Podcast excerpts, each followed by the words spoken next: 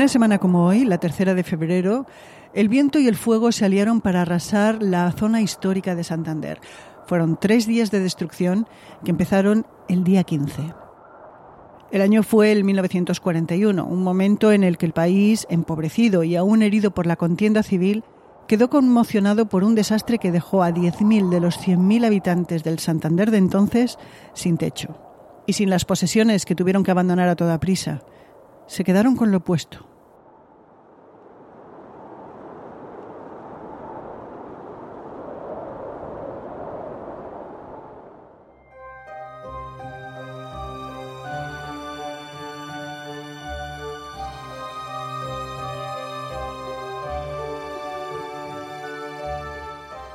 Hola, soy Ana Nieto y esto es Calendario de Historias, un podcast en el que semana a semana repasamos la historia, a los personajes que la protagonizaron y vemos lo que nos queda de ello hoy.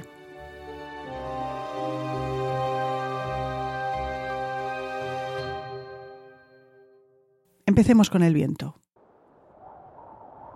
Cuentan los registros meteorológicos que aquel día la península ibérica registró vientos inusualmente violentos y que lo fueron particularmente en la zona norte del país.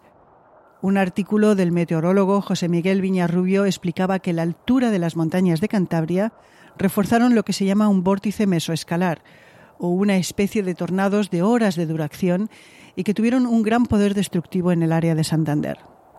A eso de las nueve de la noche, la plumilla que medía la presión atmosférica en Santander se salió de la banda.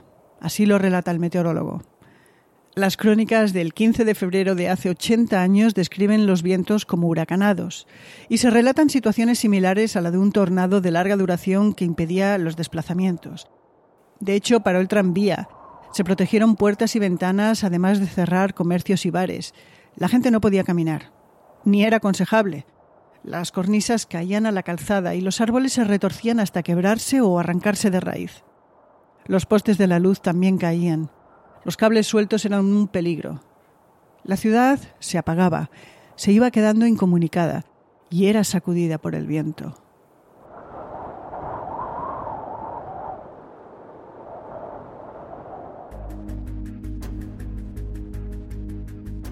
En el mar las olas volteaban los botes.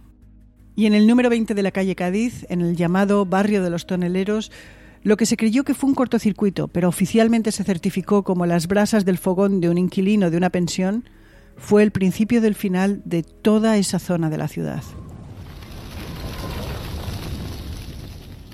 Los bomberos pudieron apagar otros fuegos, pero no el de la calle Cádiz. Aquel ganó fuerza. Arropado y jaleado por el viento, llegó a la calle de al lado.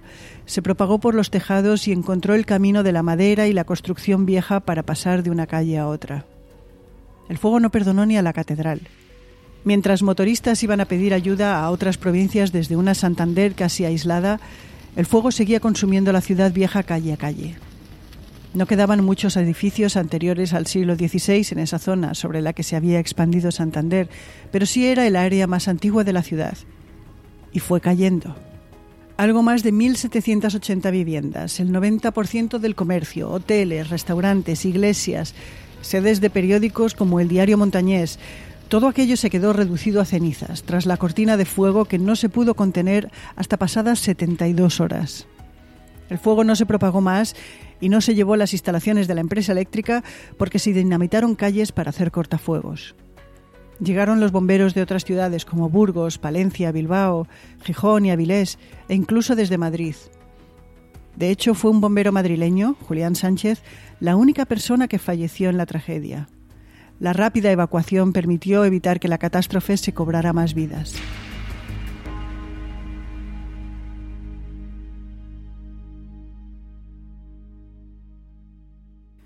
Pero la destrucción y la desolación fue inevitable. Las casas de miles de familias y el lugar de trabajo de más de 6.000 personas se las llevó el fuego una crisis demoledora dos años después del final de la Guerra Civil. A pesar de la situación en todo el país, Santander recibió donaciones desde otras provincias para las familias que se quedaron sin nada. Dinero, pero también mantas y ropa. Ante el paisaje desolado que dejaron las llamas, el gobierno de la dictadura se puso a la tarea de la reconstrucción, Se llevó a cabo un proceso de expropiaciones, subastas y cesiones de solares en la que, por supuesto, hizo acto de presencia la especulación inmobiliaria. Todo aquello para levantar una parte de la ciudad siguiendo nuevas directrices de urbanismo, de nueva planta y, de paso, reordenación social. Porque los planes de nuevas residencias y comercio estaban diseñados para personas con cierto acomodo económico. Los antiguos propietarios y los trabajadores fueron asentados en el extrarradio, en áreas de casas baratas construidas rápidamente en las afueras de la ciudad y en las que no se puso el mismo mimo inmobiliario o de reordenación urbana. Para ello se construyó solo un tercio de lo pactado. El fuego acabó con el centro de la ciudad y sobre sus restos se proyectó una nueva, socialmente separada y con una dinámica distinta a la que existía antes de las llamas. Y todo aquello, recordemos, empezó con un extraño y violento viento del sur.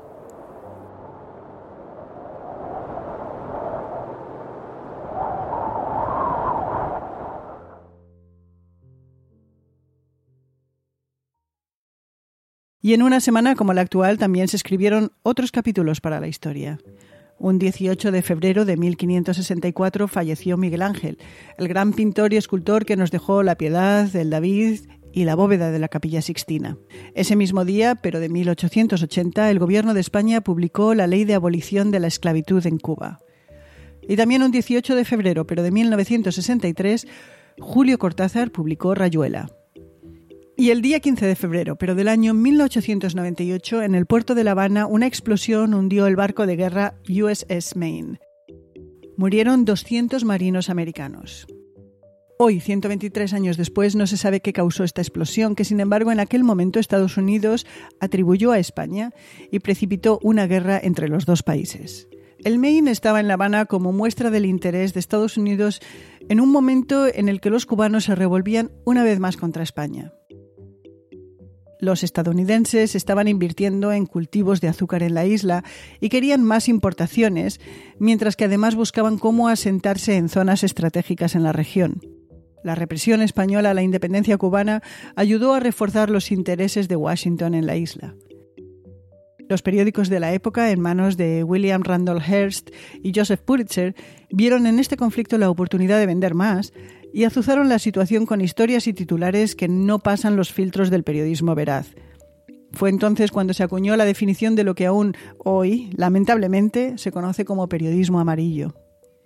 La guerra se declaró el 24 de abril y duró diez semanas. El 10 de diciembre y mediante el Tratado de París, Estados Unidos confirmó su entrada como jugador en la escena internacional y defensor de la democracia, lo que le valió hacerse con los territorios de España fuera de África, es decir, Filipinas, Guam y Puerto Rico. Aunque Cuba ganó la independencia de España, Estados Unidos ocupó militarmente la isla durante tres años y tuteló qué podía hacer o no hacer La Habana durante más de tres décadas en aplicación de la legislación que se conoce como la Enmienda Platt. Filipinas finalmente se independizó de Estados Unidos después de la Segunda Guerra Mundial, el 4 de julio de 1946. Guam y Puerto Rico, a día de hoy, siguen siendo territorios estadounidenses. Para España, ese año pasó a la historia como el del desastre, algo que pesó durante décadas en la psique nacional y dio lugar a importantes movimientos culturales e intelectuales como el regeneracionismo y la generación del 98.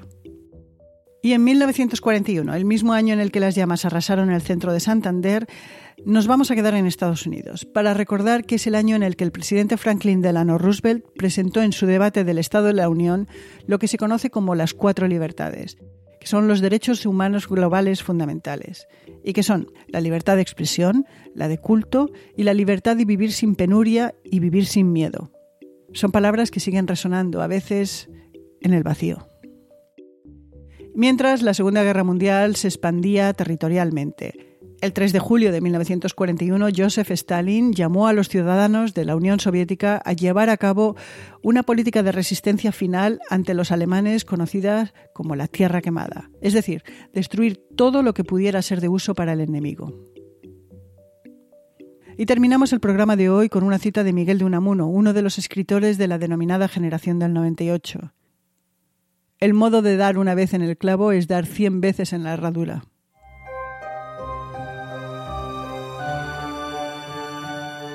Y esto ha sido todo por hoy, en el repaso de la historia entre el 15 y el 21 de febrero. María Luz Rodríguez y yo, Ana Nieto, les agradecemos la compañía durante estos minutos y les deseamos una feliz semana, con salud. Volvemos el lunes 22.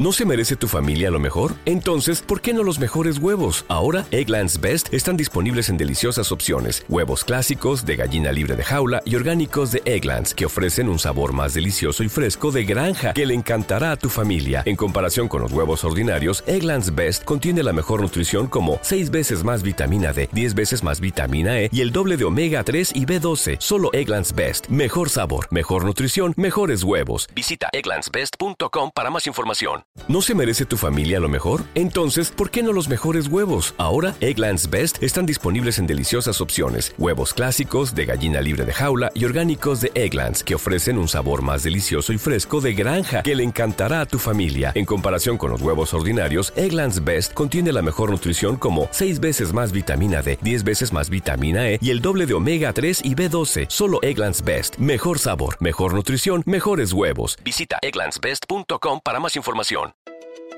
One day in the metaverse, doctors will practice high risk surgeries as many times as needed before operating on real patients. Education will be more immersive, allowing art students in Ohio to visit museums across the world without a plane ticket, and giving science students in Florida the opportunity to sail through Saturn's rings. The metaverse will also transform workplace training Imagine a world where engineers can disassemble and reassemble engines thousands of times without wasting materials, or where aspiring city planners can build hundreds of cities before a single real building is ever constructed. The metaverse may be virtual, but the impact will be real. Learn more about what Meta is building for the metaverse at meta.com slash metaverse impact.